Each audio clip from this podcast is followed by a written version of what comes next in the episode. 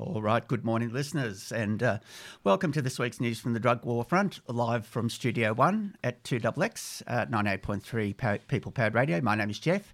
My co presenter is Marion. Good morning, Marion. Good morning, Jeffrey, and good morning, my darlings. How are you? Well, good day, my darlings, if you're listening to it by pod, pod podcast. It is a miserable day this morning, isn't it? Good How day. How much rain was overnight? It's, I don't know, but they had a fair whack up in Sydney. I think about 50 mils in Sydney. Wow. Couple of and inches. it poured. Um, and they had big. Um, almost tornado type winds in Orange, taking the roofs off houses, and uh, um, know they had uh, they had the uh, support services out overnight. Really bad yeah. weather. Yeah, but anyway, cuddle up. We'll yep. go to a song in a little while, and you can go and get yourselves a cup of coffee. We've got some great stories for you. Yeah, and a bit of an update on how we're all going because Jeffrey and I are going, yeah, we're vaccinated. Oh, what Three a weeks and we'll be set.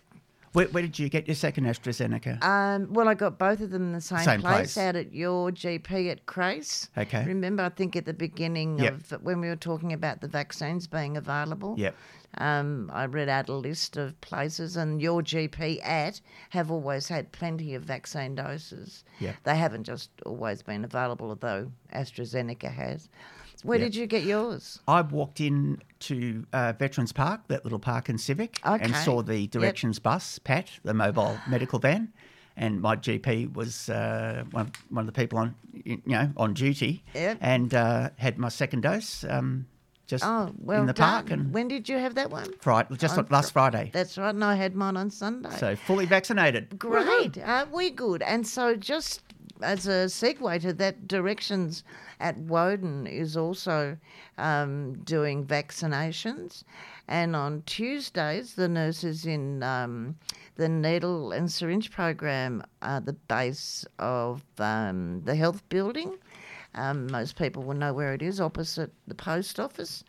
Um, and Monday, the buses at Illawarra Court, Tuesday at Kanangra Court, Wednesday, Oaks Estate, Thursday, Ainslie Village, and Friday at City Veterans Park, as you said. And that's uh, across from the early morning centre. It is Yep. indeed.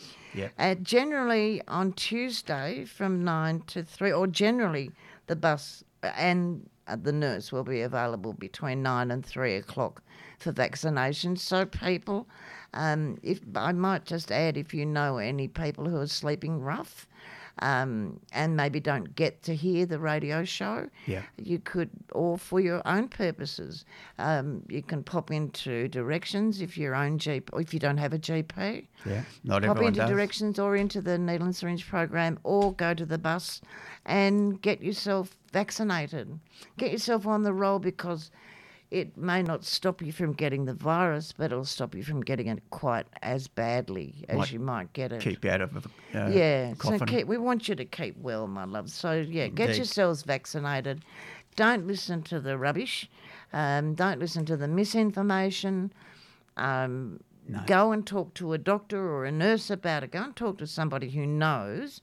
Don't listen to people who are running with rubbish. Yep. Because that's what it is. There's Yep. a lot of stuff on social media that just honestly needs to be blown up. Even you know, Dodo, Donald Trump said, get vaccinated. He got booed heartily for it, I might add, but he did say, Wow. get vaccinated Okay. at one of his uh, uh, popular meetings, yeah. But yeah, no, So, pr- I mean, if yourself. he's going to say it, that means the other side of the coin, the idiots who are misinforming, are actually have to think seriously about getting vaccinated. You don't want to die. You don't want your loved ones to die. No. You don't want your kids to die. And I don't care what they say. When kids get it, they are super spreaders. They don't understand under particularly you know under five they don't understand not cuddling anyway let's go back to Yeah. the show So, welcome to today's edition of News from the Drug War Front, brought to you by CAHMA, the Canberra Alliance for Harm Minimisation. Uh, CAHMA is a peer based community controlled drug use organisation with over two decades serving the ACT. Now, sadly, the global policies of prohibition remain largely unchanged. Well, certainly they do in Australia. So, human rights abuses and the stigmatising and discrimination of people who use drugs continues um, to take place. Uh, we'd like to acknowledge the efforts of peers and activists who've contributed to the fight against the war on people who use drugs and reaffirm our commitment our commitment to continue fighting against the harms caused by prohibition in all of its manifestations. So, the show aims to inform and educate listeners about the failure of prohibition and also promote the services and advocacy offered by CAHMA and other organisations. Yeah. CAHMA, as my regular listeners will know, provides a wide range of services such as client advocacy, peer treatment support, education, information, creative arts, mentoring, and referrals. The CAHMA office is located in the Churches Centre at Shop 17, Level 1, 54 Benjamin Way in Belconnen, and the office hours are 10am to 4pm, Monday to Friday. And the phone number is 6253 3643. That's 6253 3643. Um, CAHMA continues to run its opioid Australia First opioid overdose recognition response with naloxone workshops, um, but at the moment it won't obviously won't be doing any, but you can still learn about it over the phone. So if you ring Dave on 62533643, you can get some information about naloxone and how you can save somebody's life. And uh, D- Dave said to mention he and Damo are still doing brief interventions, so That's- people have yep, you know, that's great. need naloxone, they can call. Good on them. and So you, just because we're on lockdown doesn't mean it is a first responders. It's an essential drug. All it does is stop people from dying from opioid overdose, but it does it well. Yeah. So if you need to get um, more uh, naloxone, you can Yep. by just getting in contact with Dave at CAHMA and getting meeting up and somehow and getting um, some of your naloxone and knowledge on how to use it. Yep. Okay, CAHMA can help people with a wide range of issues and will still do so, even if it's over the phone um, during the lockdown period. Opioid maintenance, treatment programs as methadone or buprenorphine, or more recently, new long lasting injectable forms of bupe known as Buvidal or Sublocade. Support with treating hepatitis C, the availability of detox and rehab services in the ACT, the wide ranging negative impact of stigma and discrimination, as we know, is a nightmare, difficulties with getting access to proper pain relief or palliative care. All issues, in fact, faced by people adversely impacted by prohibition and the war on people who use drugs. Yeah, so the, I guess the key point to come out of that is um, CAHMA, as you said, Marion, is deemed an essential service. We've got skeleton staff staff in the office. Yeah, the same it's hours available through the telephone by Te- telephone anyway. by telephone. Yeah, Um, look, it's preferable if people can uh, get supported or the information or the advocacy by the phone, just Yep. given the situation. Um, but there are staff there. Um, I mean, you do get asked questions. You know, have you been to Condamine Court in the last week, for instance, because of the and there'll be limited there. number of people allowed in at any one time. There's anyway, also those hey? constraints, yeah, that but, would um, be sensible. They're up. If you call the number uh, between 10 a.m. and 4 p.m., there will be staff there who can help you. That's right. So, we're not CAHMA will not stop helping people just because of lockdown. It's No. just doing it in a different way. Exactly. And there are other services still available. One of the things that um, Chris wanted to mention too was that CAHMA doesn't have any more um, Gift essentials cards cards. yeah, and but brokerage. their emergency food relief can be delivered for ACT residents in need. If you call volunteering ACT on 1800 43 1133, that's 1800 43 1133 from Monday to Friday from 9 a.m. to 5 p.m. You can get food delivered to you. It'll be essential food. It's not going to be anything over the top, but it will be certainly sustenance and it'll be the food that you need. You can talk to people about what it might be that you need specially, I imagine. Yeah. Um, but uh, volunteering ACT is the place to go. Yeah, absolutely.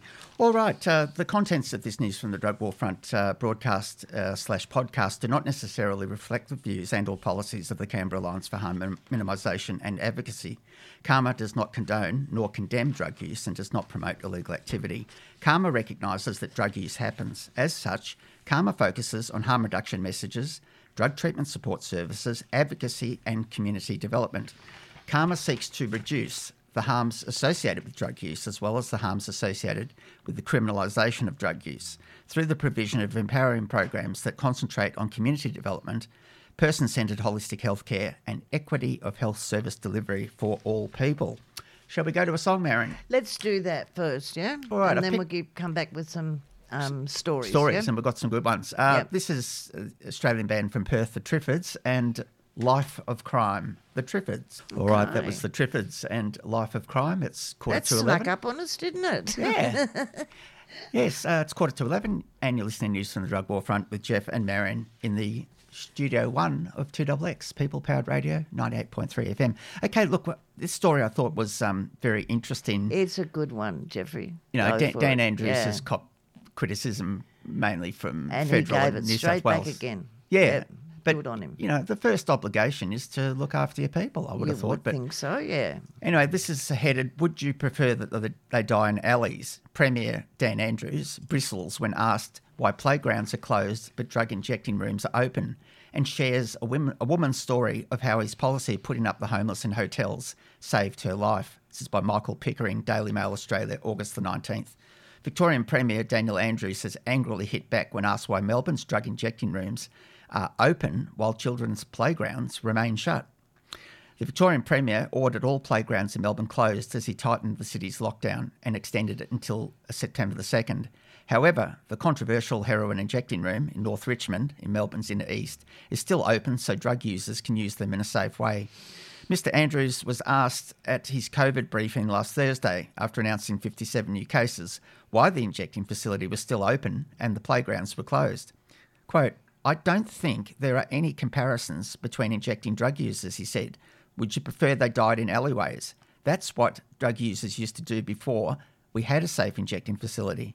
Mr. Andrews said the facility in North Richmond would remain open in a COVID safe way, like every other hospital and every other health services. The day I announced the injecting room, a person OD'd about 30 yards from where I announced it, and paramedics rushed, rushed to save that person's life, Andrews mm. said. It's a real issue. Battling through its sixth lockdown, Melbourne parents were enraged that children's playgrounds, basketball courts, skate parks, and exercise equipment would close. Quote, experts wonder why there is a lockdown fatigue when decisions like this are made, one person posted under a post about the decision.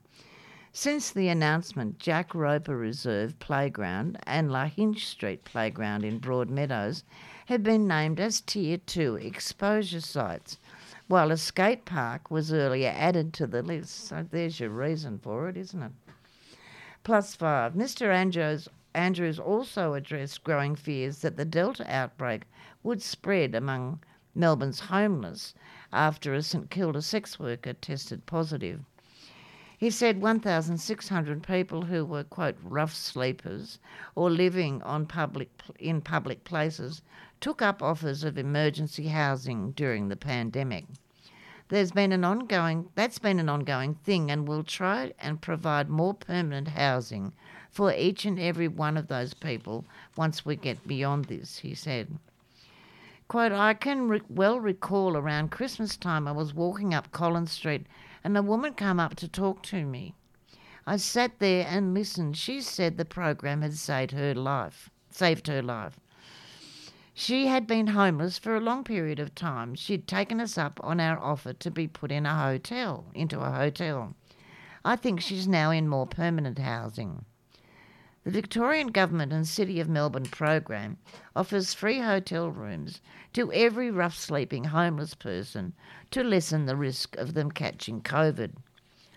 15 recent COVID cases are now linked to St Kilda, and COVID commander Jeroen Weimar said authorities are still searching for the cluster's original case.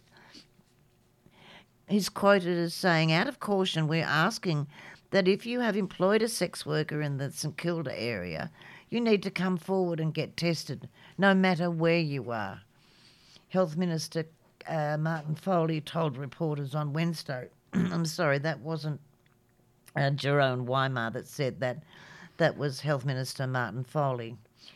Sacred Heart Mission Dining Hall in St Kilda and the Salvation Army in Melbourne were also listed as Tier 2 exposure sites. Mr Foley said authorities were working with the community health sector to ensure vulnerable Victorians were informed of the situation. A drive through and walk up testing centre has- been set up at the Palais Theatre car park. Victoria recorded 57 infections, uh, 57 new infections on Thursday, but only 10 cases were infectious in the community. There are 296 active cases of the virus in Victoria. The spike to 57 is the biggest jump in daily cases since 76 infections were recorded on September the 9th this year, last year. Well, all I can say is good on Dan Andrews for actually being Absolutely. concer- concerned about the well-being of the marginalised, the homeless, Indeed. people who And use illicit is- drugs. It's perfectly obvious, isn't it, that the needle and syringe, I mean, sorry, that uh, injecting centres need to be made available. The point of having an injecting room, a safe injecting site there, is to make sure that people don't die or drop dead in alleyways because of the lack of attention, because people will do it in secret and it will continue to happen whether there's an injecting centre or not. So, given a safe injecting facility, why would you not keep it open? This is exactly the sort of time, like having a radio show, Jeffrey. This is exactly the time when it comes into its own, when it is Yep. absolutely needed, as as are we. Look, Yeah. my view is that we should actually be contemplating providing a safe supply of drugs un- under the COVID pandemic. you no, know, no two ways about it. because the reality is, in a prohibition black market, as the, the potential for you know drugs to be imported and moved And- around the country becomes more difficult. Yep. The quality of drugs is declining. subsided, the price is increasing. Yep. Um, people are you know adding all sorts of adulterants and contaminants. You know it becomes more and more risky. Street baked powders are has always been the worst in terms of what you can expect. So uh, expectations are rarely met, and if they are met, they're over met, and people will have big troubles like overdose. Yep. It's it's um it really is the time to think very seriously about a safe supply as they are calling for in Canada. Yeah, indeed. Yeah, and is it Ontario, Jeffrey? We were talking about last week. Yep. Where they were saying, you know, really we demand a safe supply. Yep.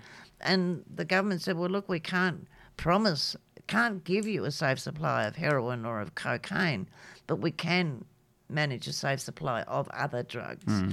Um, certainly some alternatives that can substitute for like drugs. It's time to just consign prohibition to the Yes, dustbin and of this history. This is the perfect Yeah. time for it to be highlighted.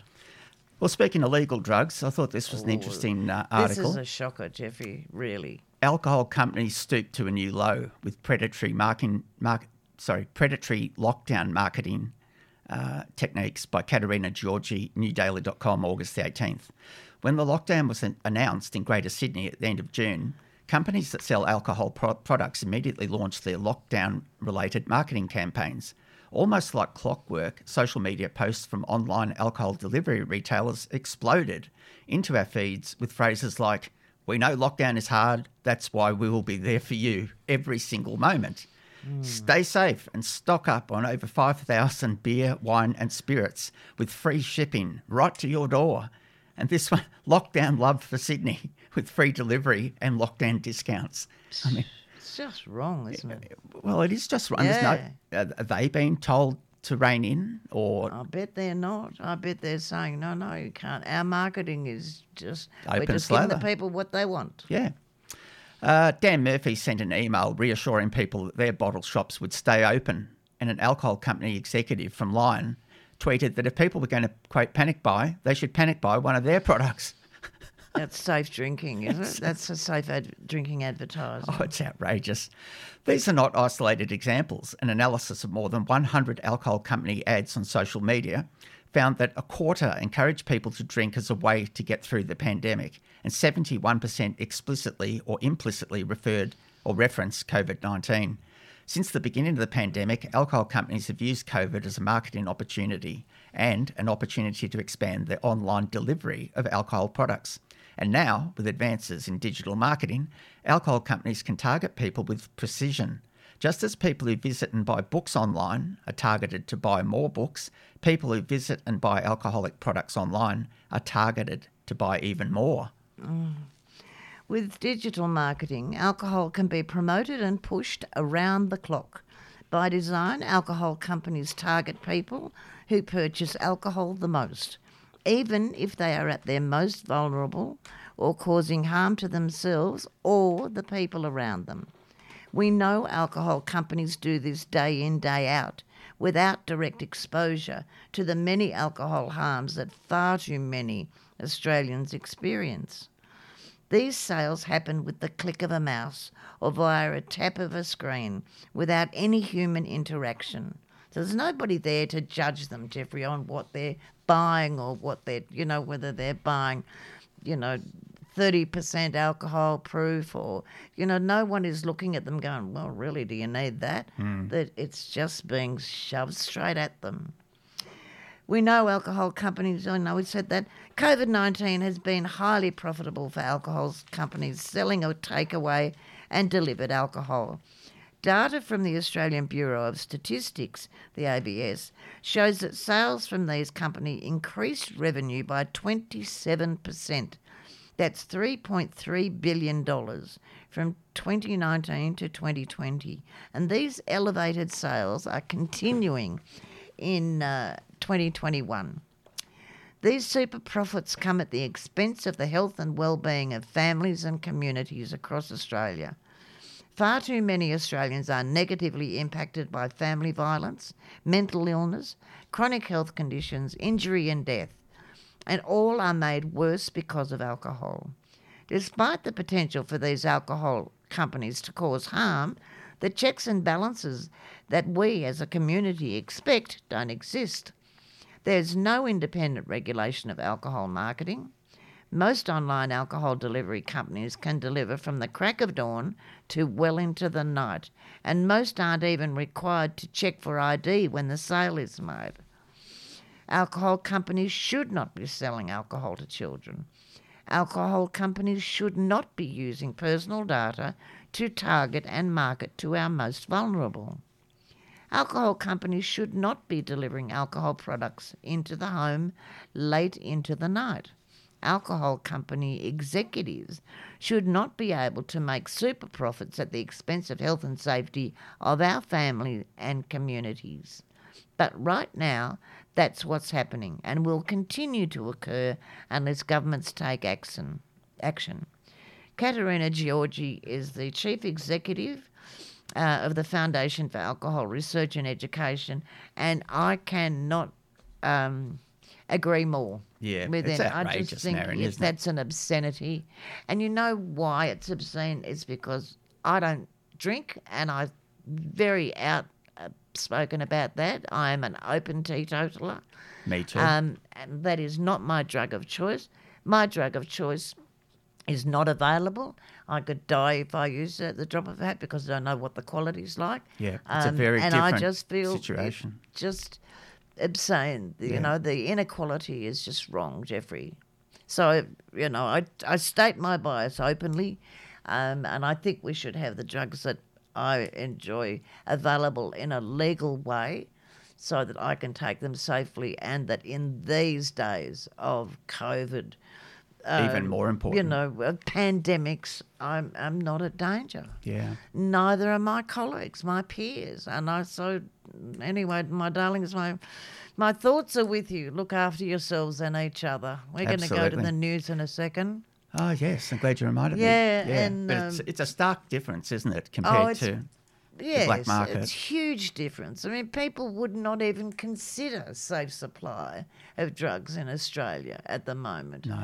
you know, not intoxicating drugs anyway. And alcohol is not even considered a drug, and yet I know from the minute I started working the alcohol and drug sector that 98% of people who committed crimes and were in jail for it were intoxicated on alcohol at the time they committed the crime. And alcohol ranks number one on the list of virtually every harm. Ev- ev- that's yeah, it and evaluated. wow, look at what it does. Yeah. All right, uh, we're coming up at 11 To o'clock news news. We shall be back with more stories. All right, uh, welcome back to this week's news from the drug war front. Uh, I was talking before about the uh, Pathways to Assistance and Treatment, or PAT uh, van. Uh, I've got some feedback um, from a listener, uh, David, who said that uh, the Pathways to Assistance and Treatment van will be at the George Street Oaks Estate, Oaks Estate tomorrow. The doctor will be Ben, and the nurse will be Ali, and they also have the Pfizer vaccine as well. So um, they've got both AstraZeneca and Pfizer. So um, anyone who needs a vaccination, get yourself out to Oaks Estate tomorrow and um, catch up with Dr. Ben and Nurse Ali. So thanks for that feedback. Um, I also think got a little bit of information about some of the other locations. I think on Monday uh, they're located at uh, Illawarra Court, and that's Megan and Tristan. Tuesday at Kanangra Court, Megan and Ben. Thursday at Ainslie Village, which is Ali and Kath. And as I mentioned earlier, where I got my vaccine last Friday, uh, City uh, Veterans Park, and that's uh, and Andrew, um, across from the early morning centre. Generally 9 a.m. till 3 p.m. Approx- approximately. So keep keep those in mind. It's a fabulous service, and um, they've got both Pfizer and AstraZeneca for people that are really hoping to hang out for the uh, the Pfizer. Okay, look, might go to a song uh, while I wait uh, Marion's return from her uh, legal drug, uh, tobacco. This is uh, Warren Zevon and Carmelita. Oh, that's a beautiful song Yeah, by Warren Zevon. Carmelita. Um, got some feedback from somebody saying that it'll make him cry hearing this, but Well, especially on a rainy day, Jeffrey, yeah, when the weather's miserable and it's such, it is a sad song. It's very emotive. It pulls my heartstrings too. Yeah, it's a classic. Look, I thought uh, we'd do. It's probably too long to do all of it, but it's um, it's an interesting one. It's from the Independent Media Institute. How the global drug wars victims are fighting back. So we'll give you a flavour of it because it talks about um, Rodrigo Duterte, who we like which to we had promised listeners we would update keep them, them on updated, from time yep. to time. Despite signif- significant advances made by governments around the world in humanising drug control sisters, systems since the turn of the century, human rights abuses uh, still seem to be taking place in the course of enforcing drug prohibitions in recent years, and in some cases, it's only gotten worse. The United States continues to imprison hundreds of thousands of people for drug offences and imposes state surveillance, probation, and parole on millions more. The Mexican, military rides roughshod over the rule of law, disappearing, torturing, and killing people with impunity as it wages war on, or sometimes works with, the infamous um, drug cartels. A July virtual event, which ran parallel to the United Nations High Level Political Forum on Sustainable Development, shined a harsh light on brutal human rights abuses by the Philippines and also Indonesia in the name of the war on drugs, and also highlighted one method of combating impunity for drug war crimes by imposing sanctions. Mm. The event, SDG 16, the Global War on Drugs versus the Rule of Law and Human Rights, was organised by the DRC Net Foundation, a sister organisation of the Drug Reform Coordination Network slash Stop the drug StopTheDrugWar.org, a US-based non-profit in consultative status with the United Nations Economic and Social Council. The SDG 16 refers to Sustainable Development Goal 16, peace, justice, and strong institutions of the United Nations 2030, 2030 Agenda for Sustainable Development. Event organiser David Borden opened the meeting with a discussion about the broad drug policy issues and challenges being witnessed on the global stage. And is quoted as saying drug policy affects and is affected by many of these broad sustainable development goals. One of the very important issues is the shortfall in global AIDS funding, especially in the area of harm reduction programs. Another goal, peace, justice, and strong institutions, is implicated in the Philippines, where President Rodrigo Duterte was elected in 2016 and immediately initiated a mass killing campaign admitted by him, although sometimes denied by his defenders, in which the police acknowledged killing over 6,000 people in anti drug operations, and that's very understated number, almost all of whom resisted arrest, according to police res- reports. Non government organisations put the true number of those who've been killed at over 30,000, with many executed by shadowy vigilantes. The International Criminal Court, the ICC, has proposed a formal investigation of human rights abuses in the Philippine drugs war. But the uh, court seems hampered by a chronic shortfall in funding, Borden pointed out. Borden pointed out. Quote, former prosecutors have warned pointedly on multiple occasions of a mismatch between the court's mission and its budget he said. Recent activity at the conclusion of three different preliminary investigations shows that while the prosecutor in the Philippines moved forward in both Nigeria and the new Ukraine, The office concluded there should be formal investigations, but did not submit investigation requests, leaving it up to new prosecutors to do so.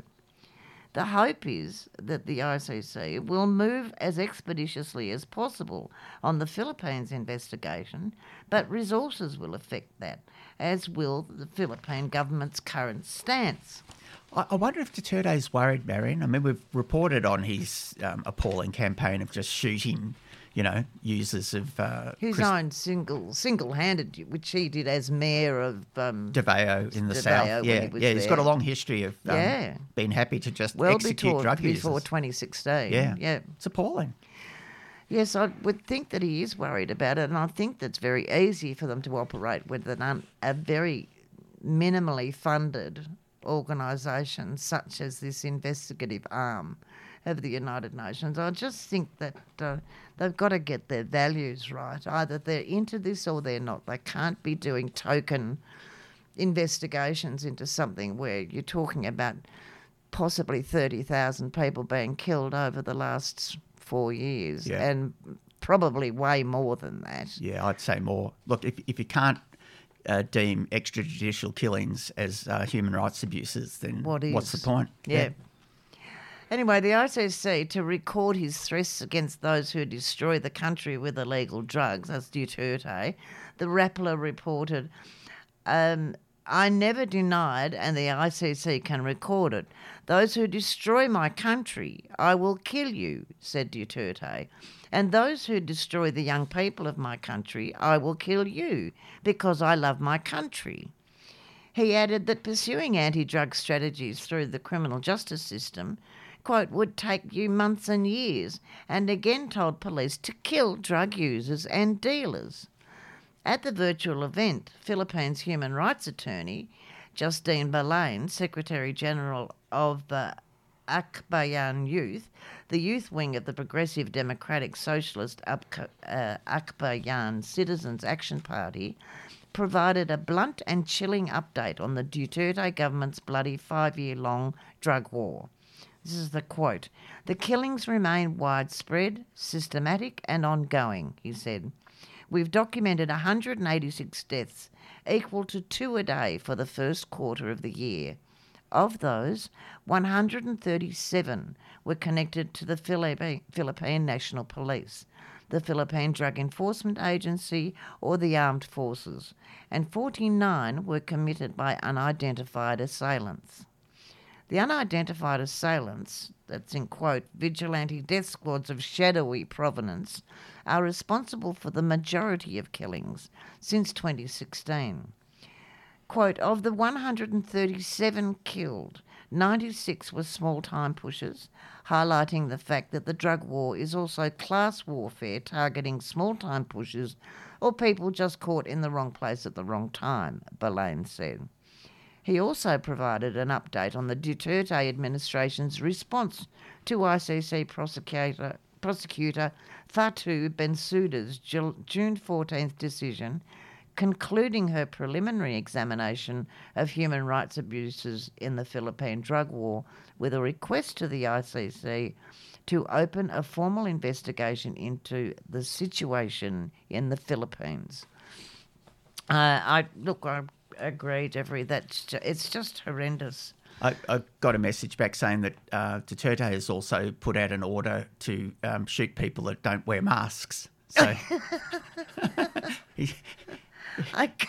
Okay, he's such a thoughtful chap, isn't he? He, uh, Balane, he also provided an update on the Duterte administration's response to the ICC prosecutor, Fatou Bensouda. I did that one, did I? Yeah, I think so. Yeah. In a bid to fend off the ICC, in 2020, the Philippine Justice Department announced it had created a panel to study the killings carried out by agents of the state, police or military, but Balane was critical of these efforts. In the second half of 2020, the Justice Department said it had finished the initial investigations, but no complaints were or charges were filed, he said.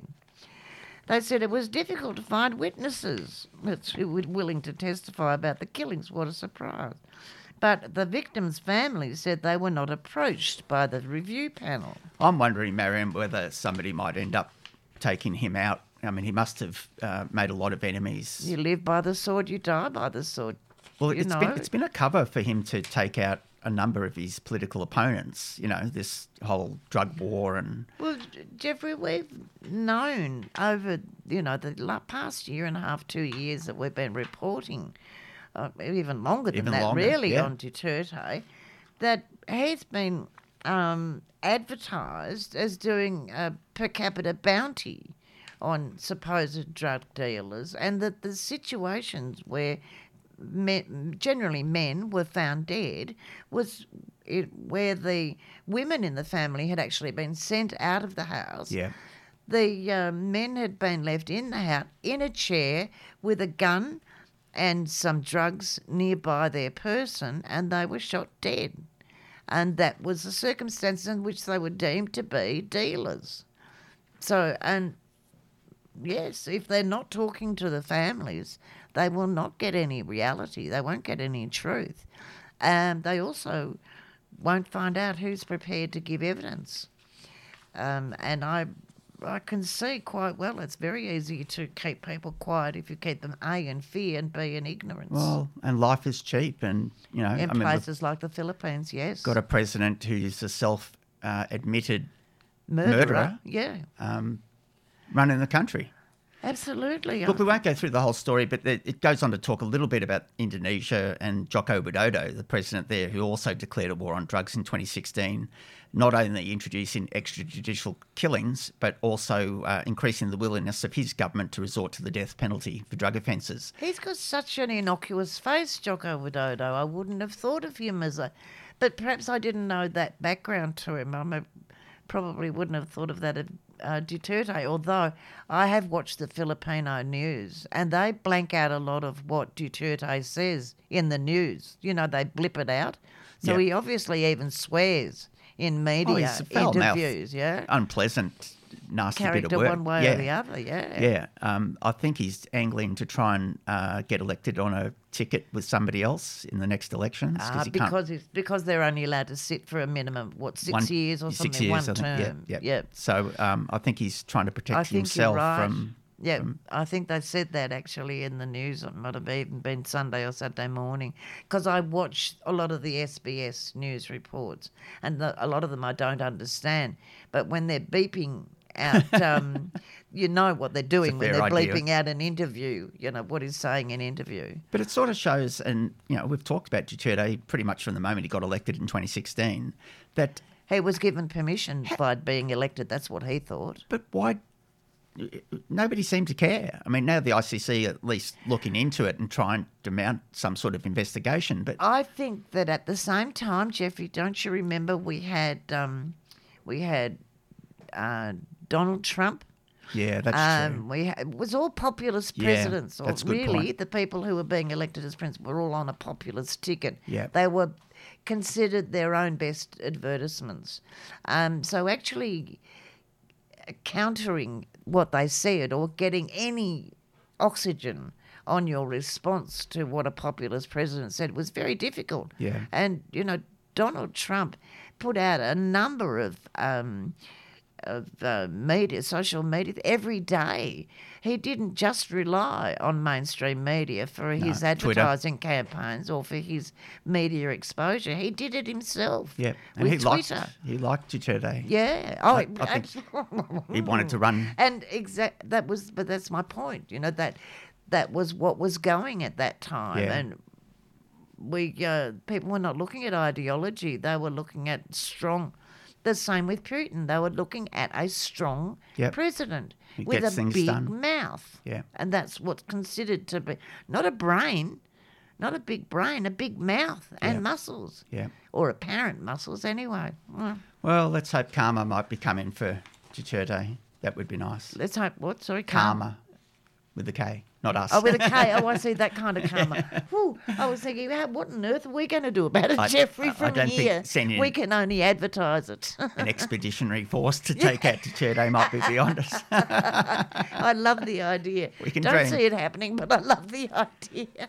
but it's nice to hear that he's feeling a little bit of pressure for a man that's Indeed, and that in fact somebody in the Philippines is feels that they can come out and say stuff like this. Yeah. They've been getting quite a lot of uh, support from. Um, uh, the from from agencies around the world who will say, yeah, from Amnesty International, for instance, Yeah, that's true. and that's where the fun- funds are coming for Yeah. investigations or anything opposing the president, particularly in the Philippines. Yeah. Long overdue. Really Right, important. We'll go to a quick song and we'll come back with some more stories. This is JJ Cale from the Troubadour album and Cocaine. JJ Woohoo. Cale. All right, uh, that was JJ Cale and his classic Cocaine from the Troubadour album. Okay, it's about 26 uh, uh, minutes after 11. You're listening to news from the drug war front on 2XXFM People Powered Radio with Jeff and Marion. Okay, don't say we don't travel the world. This one's uh, stories from Sri Lanka uh, from filtermag.org. Abusive, quote, rehab and other harms of Sri Lanka's militarised drug war. In Sri Lanka, two grams of heroin can get you the death penalty. People incarcerated on drug charges are regularly beaten and abused. The handful of rehab programs are mandatory, abstinence only, and come with limited post release support. The country's approach to drug policy is, quote, an excessively punitive approach, with abuses by law enforcement officers and the Ministry of Defence taking the lead in drug control and treatment. The Ministry of Defence, wow. Yeah. Ambika Satkunathan, that's a, some of the Sri Lankan names are tricky. Yeah, Uh, name. the author of a new report from Harm Reduction International on drug control in Sri Lanka told Filter, quote, there's simply not enough community-based treatment. No emphasis on the importance of the rehabilitation being voluntary rather than compulsory, and very limited post-release support, end quote. The report, released on August the 4th, is the first independent study on drug control and detention in Sri Lanka that utilises a human rights framework. Sat Kunathan served as a commissioner on Sri Lanka's Independent Human Rights Commission from 2015 to 2020. Sri Lanka is fighting its drug war using military power, exacerbating its harsh punishments and arbitrary detentions. President Gotabaya Ra- Rajapaksa campaigned on a promise to eradicate, quote, the drug menace. Quote, the notion of justice is so narrow and it's not rights based. The country has taken a notably punitive approach to drugs since at least 2009, but Rajapaksa has accelerated this since taking office in 2019, creating a task force comprising police and military personnel, which takes, quote, necessary measures for prevention from the drug menace and moving the country's moving the country's national dangerous drug drugs control board or NDDB NDDCB the National Drug Control and Monitoring Authority under the authority of the Minister of Defence. Wow, this militarised approach has done nothing to lower the rates of drug selling or use. Well, what a surprise. And much to increase human rights abuses. Nearly 60% of the country's approximately 30,000 prisoners are incarcerated on drug related charges in facilities that should only hold around 12,000 people. Recorded drug law violation rose to 16,000 in 2019, an increase of nearly 250% increase since 2015. The government takes a very dehumanised, punitive approach to crime, Satkunanathan said. The notion of justice is so narrow and not rights based. Sri Lanka's drug laws are in some ways contradictory. The report notes undermining transparency and putting inordinate powers in the hands of police and judges. If police claim someone is using drugs, even in the absence of any abs- evidence, yeah, well, especially in the absence of any evidence, I reckon, they can detain a person for drug testing and bring them before a judge, who can in turn mandate them into rehab. Ah. The country's rehab facilities, like its jail, are rife with human rights violations. Interviews with lawyers and detainees highlight experiences of torture, mistreatment, beatings, alongside inadequate facilities and lack of medication, the report details. There is no non abstinence based care, and police often continue to harass detainees after their release. The UNODC, or the United Nations Office of Drug Control, provides support to the NDDCB, including providing building materials, materials and helping break ground at a new rehab facility in the country in 2020. When rehab's not rehab, there's no point, Jeffrey. Well, there's just no point. just- Funding it is only helps the government to think it's doing the right thing. It's about what it looks like, Yeah, not what them it does. a little bit of you know, legitimacy. Yeah, well, it should not be giving it like that. No. UNODC should not be providing legitimacy for something that is so patently not treatment oriented. No.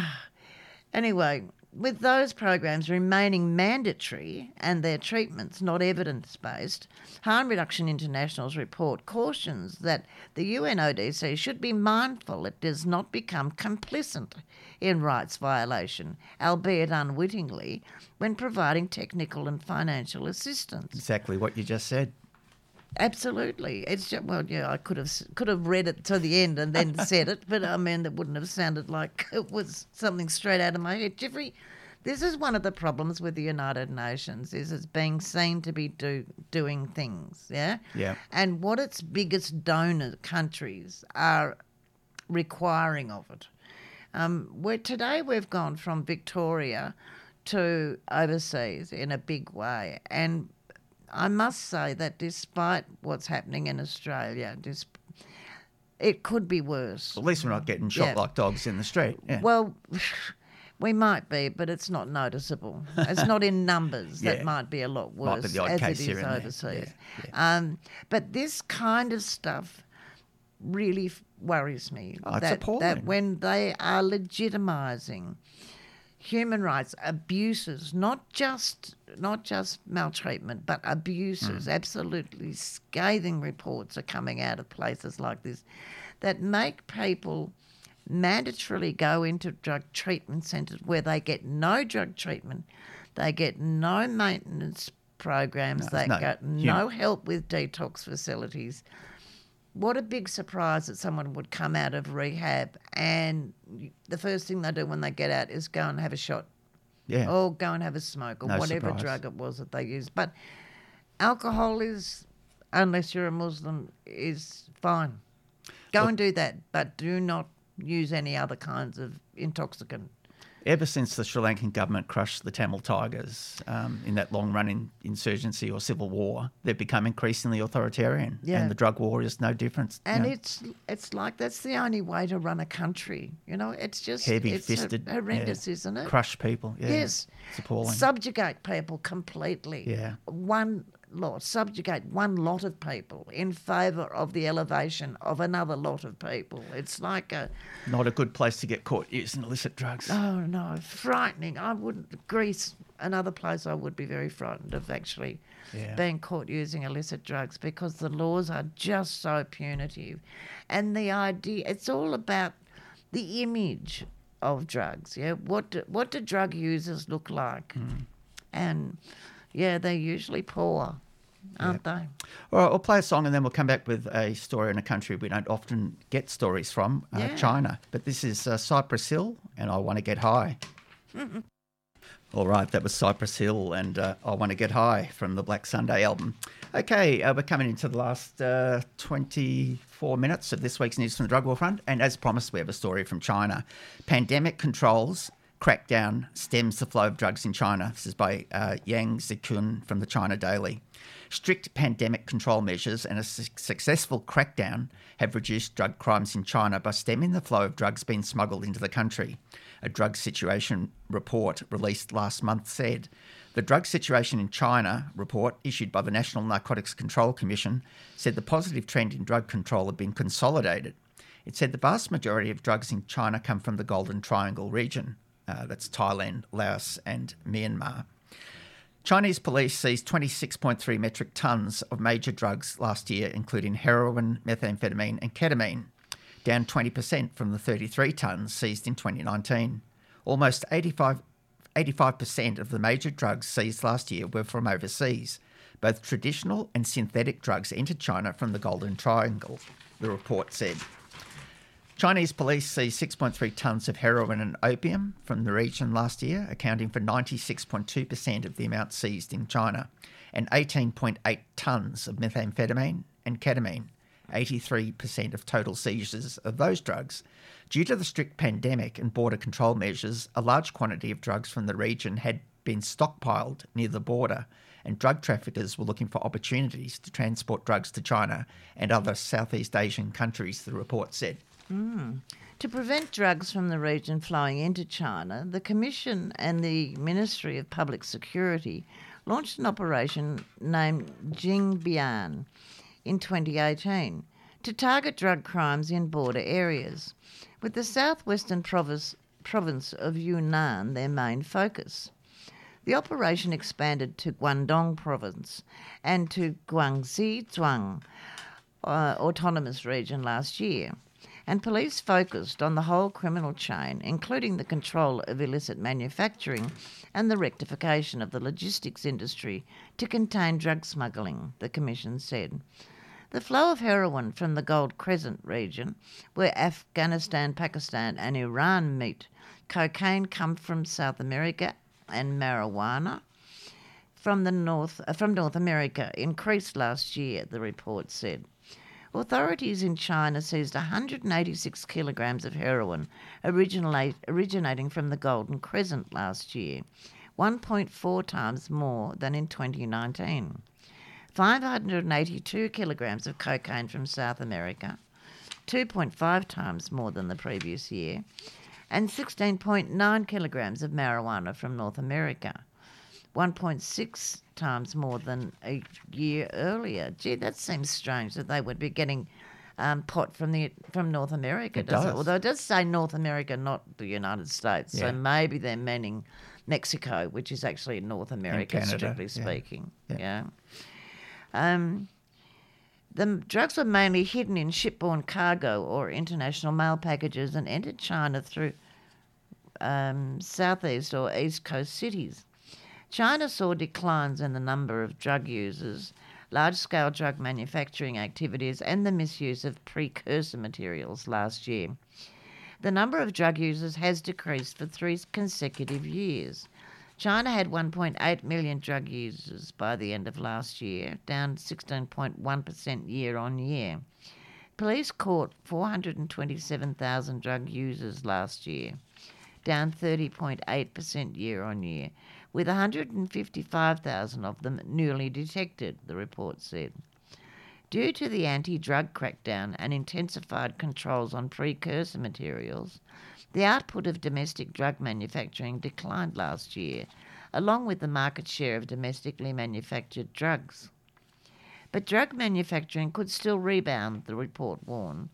With the normalisation of pandemic prevention and control measures, domestic drug making activities rebounded in the second half of last year, with the number of cases solved increasing 26.2% year on year and the number of manufacturing places destroyed up by 33.6% year on year.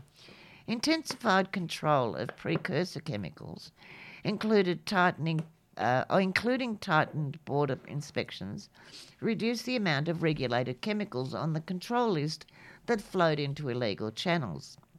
However, drug manufacturers resorted to purchasing precursor chemicals that are not on the control list in a dispersed manner, synthesizing them into the required raw materials, making supervision, investigation, and blocking of such activities more difficult, the report said. But not end, ending it.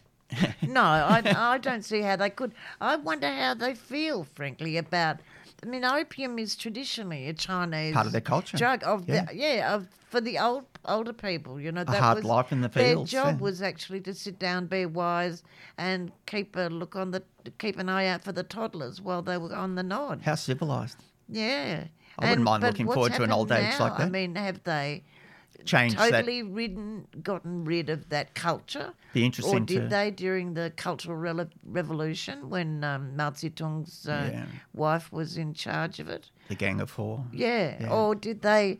Um, did they just sort of, uh, you know, that lovely word, subjugate it, or just keep it underground um, and out in the countryside, Yeah. where they've got their own little opium fields and Yeah, be because it is being out. blamed on external factors. Yeah. Nothing seems to be Same. internal Yeah. to China. But I find that very hard to believe. It's such a big country Yeah.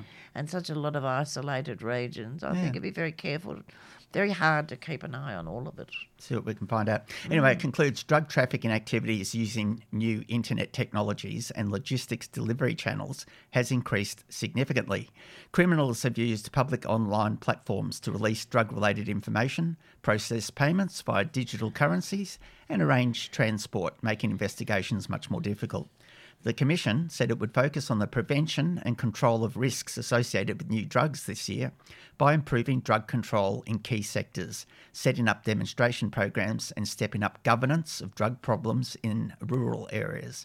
It said it would also strengthen preventive education, monitoring, international cooperation, and the control of precursor chemicals to resolutely tackle drug problems. So they're really talking about ice type things, aren't they? And ketamine. Yeah. That are sort of the, the manufacturable drugs, not Yeah. the naturally occurring ones. Yeah, That well- seems to be what they're focusing on more than the naturally occurring ones. Well, I, I consider that the recent you know decade has led to more dangerous drugs coming from the black market. Well, we say that every week, don't we? You know, every time um, they clamp down on something, something else pops up Pops and up. big- you know change a molecule here or there, Yep. and you get a whole new drug. Yep. It's not against the law. had a request for another track from the Cypress Hill Black Sunday album, so I will. Uh, And don't get used to it. We're not going to keep We're on not playing always every able to do song that. you want. but it's Cypress Hill and hits from the bong. All right, Cypress Hill and hits from the bong from their Black Sunday album. Okay, we're into the home stretch. Um, just to follow up to the China story, of course, they're the source of the vast majority of precursor chemicals, Marion, and also Yes. all the the uh, synthetic opiate opioids yeah, and like as, as I fentanyl. said off air, we hear about that all the time. It's Yeah. just that our brains cannot retain all this news all at once. But yes, quite right. China's course it is. hardly not part of the international uh, drug. Yeah, can I just say, and I know because we haven't mentioned it, that we really feel for the women in Afghanistan and actually for what's happening in Afghanistan. I don't, we haven't mentioned that today, but it has been on my mind. Um, um, really, our sisters over there need such a lot of support. Um, and I, it's not only the women. I know the men are in dire straits as But well, it's and their women that are gonna capacity to be yeah. permissive. But it is the women who will be the ones who who won't be seen. It will no longer be seen, will no longer be educated, although the Taliban says different. I don't believe them. I wonder what will happen with the uh, opium poppy uh, growing, given that you know the vast majority of uh, yeah, interesting concept. I mean, certainly, uh, it depends, I guess, on how many guns the Russians give the Taliban and uh, how many. China is already making overtures to the Taliban and saying, you know, we want to talk to you. Uh, would you believe it? That bloody Karzai has actually said that he wants to negotiate with the Taliban from from the United Arab Emirates or wherever From the he's been- of his- wherever he's run away to or flown away to. yeah. Um, but uh, No, it's a sad situation. Oh, look, it's it is sad. It is miserable, and I just feel, I've you know when it comes to powerlessness, Jeffrey, that's when I feel at my worst. Yeah. I just can't do anything about it No. except say It's on awful. radio that I feel for those women, and I am. I'm sorry that Yeah. Afghanistan's in the state it is. yeah, it's not good. All right, we'll finish off with a piece from Toronto. Speaking of powerful synthetic opioids, uh, it's from uh, datac.ca, August the 18th. Extreme opioids hit Toronto streets, causing overdose deaths. In recent months, powerful synthetic opioids have been discovered in Toronto's street drug, drug supply, resulting in a spike in overdose deaths. According to the results of investigation carried out by the Toronto Star and the Investigative Journalism Bureau, the presence of the new synthetic opioids, some of which are far more powerful than fentanyl, has quadrupled in tests of street drugs in the city from to 4% from less than 1% before the pandemic. This increase is hugely meaningful, said Dr. Daniel Ber- Biro- Beriault, who tests the contents of Toronto street drugs um, at St Michael's Hospital and heads the biochemistry division at Unity Health Toronto. It's life and death, he said. The new synthetic opioids appearing in Toronto include nizapine, Nizapine, yeah, and- etonizapine.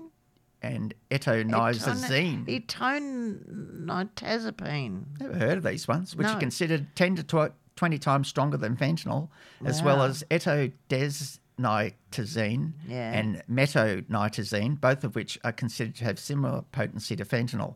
Furthermore, four months earlier, a similar synthetic opioid called isotonitazene, which is five times more potent than fentanyl, uh, appeared for the first time in Toronto's illicit drug supply. Wow. In addition, carfentanil, a highly potent opioid, which is approximately 100 times stronger than fentanyl, is also re emerging in Toronto's drug supply. Now, my understanding of that, Jeffrey, is that that was actually, carfentanil was actually designed for animals. And that's why right. it was so big. It was so potent, I beg your pardon. Anyway, the article goes on. The new opioids were being identified by the Centre on Drug Policy Evaluation, the CDPE, a Toronto based research agency that conducts testing on samples of street drugs. Specifically, the quote ultra potent quote synthetic opioids were detected in samples that were sold as pure fentanyl.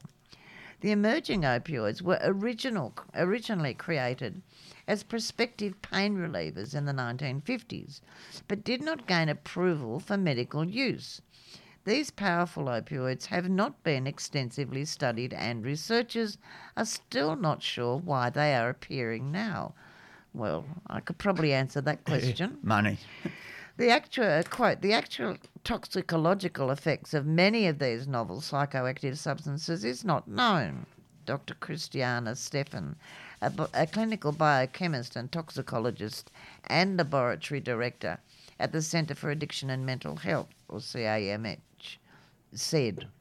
Currently, little is known about the newly emergent potent, uh, newly emerging potent opioids that the World Health Organization's expert committee on drug dependence referenced a Reddit post in an official report earlier in 2020 to describe the addictive potential of isotoni, uh, isotonitazene. a hard one. Isotonitazene. The results of new studies showed that the ongoing opioid crisis has resulted in an unprecedented number of overdose deaths during the COVID 19 pandemic in Toronto, seeing an 81% increase in opioid related deaths between 2019 and late 2020. In addition, research has demonstrated that border closures and drug supply chain disruptions have resulted in emerging new drugs and compounds. Quote, anytime you disrupt drug trafficking routes, unexpected things will happen, said Dr. Daniel Werb, the executive director of the CDPE and research scientist at St Michael's Hospital, in his interview with the Toronto Star, which is their local newspaper. That's why you see increasingly potent opioids on the market because the higher the potency, the more efficient the package is, the easier it is to traffic. and the quote, easier it is for people article. to overdose because of the powerful um, strength of these synthetic That's opioids. right. I mean, it's pretty damn obvious, isn't it? The more you suppress something, the more available it becomes in a more potent form. It, it, it is more efficient Yep. to import or export it in that fashion. It's just crazy. And the vast majority has come from China of these syn- new synthetic opi- powerful synthetic opioids. well, that would be interesting, wouldn't it, to find out exactly. But I mean, can we blame them for anything else and get away with it, Jeffrey? We seem to have gotten into huge amounts of problems for blaming them for not having Yeah, an I open and was- transparent investigation of COVID. this yeah? was coming out well before the pandemic. That Indeed, we, yeah, it's um, but it look. The problem is that blame doesn't get us anywhere. What do we do with it? well, that's true. issue, and with it? prohibition, you, you can't single out any yep. single country. we come back to the guts of it. Prohibition. Look, I'll just uh, conclude with um, a reminder of the number for volunteering ACT. It's 1 800 43 1133. That's 1 800 43 double one double three, and that's where you can get the emergency food and essential items. And also, just a reminder that CAHMA's open um, and staffed 10 a.m. till 4 p.m. Monday to Friday. Six two five three three six four three. Indeed. 6253 3643.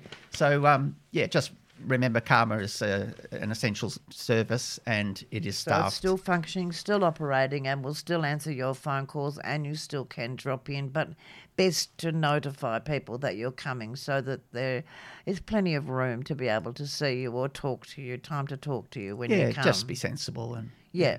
Yeah. And look after yourselves, my Absolutely. darlings. Yeah. Please Yep. take care of yourselves and each other. Um, just, I don't know what else we can say about that. Yeah. Get yourself vaccinated Yeah, because would be really it's the only way to make sure that you do not die from this bloody COVID virus And it's not because it's not going away. no. Pandemics don't go away, they just get suppressed. All right, we'll leave you with the theme song from the radio show. This is The We'll Stranglers see, and Golden talk Brown. to you next week. Thank Bye. you, Mary. Bye.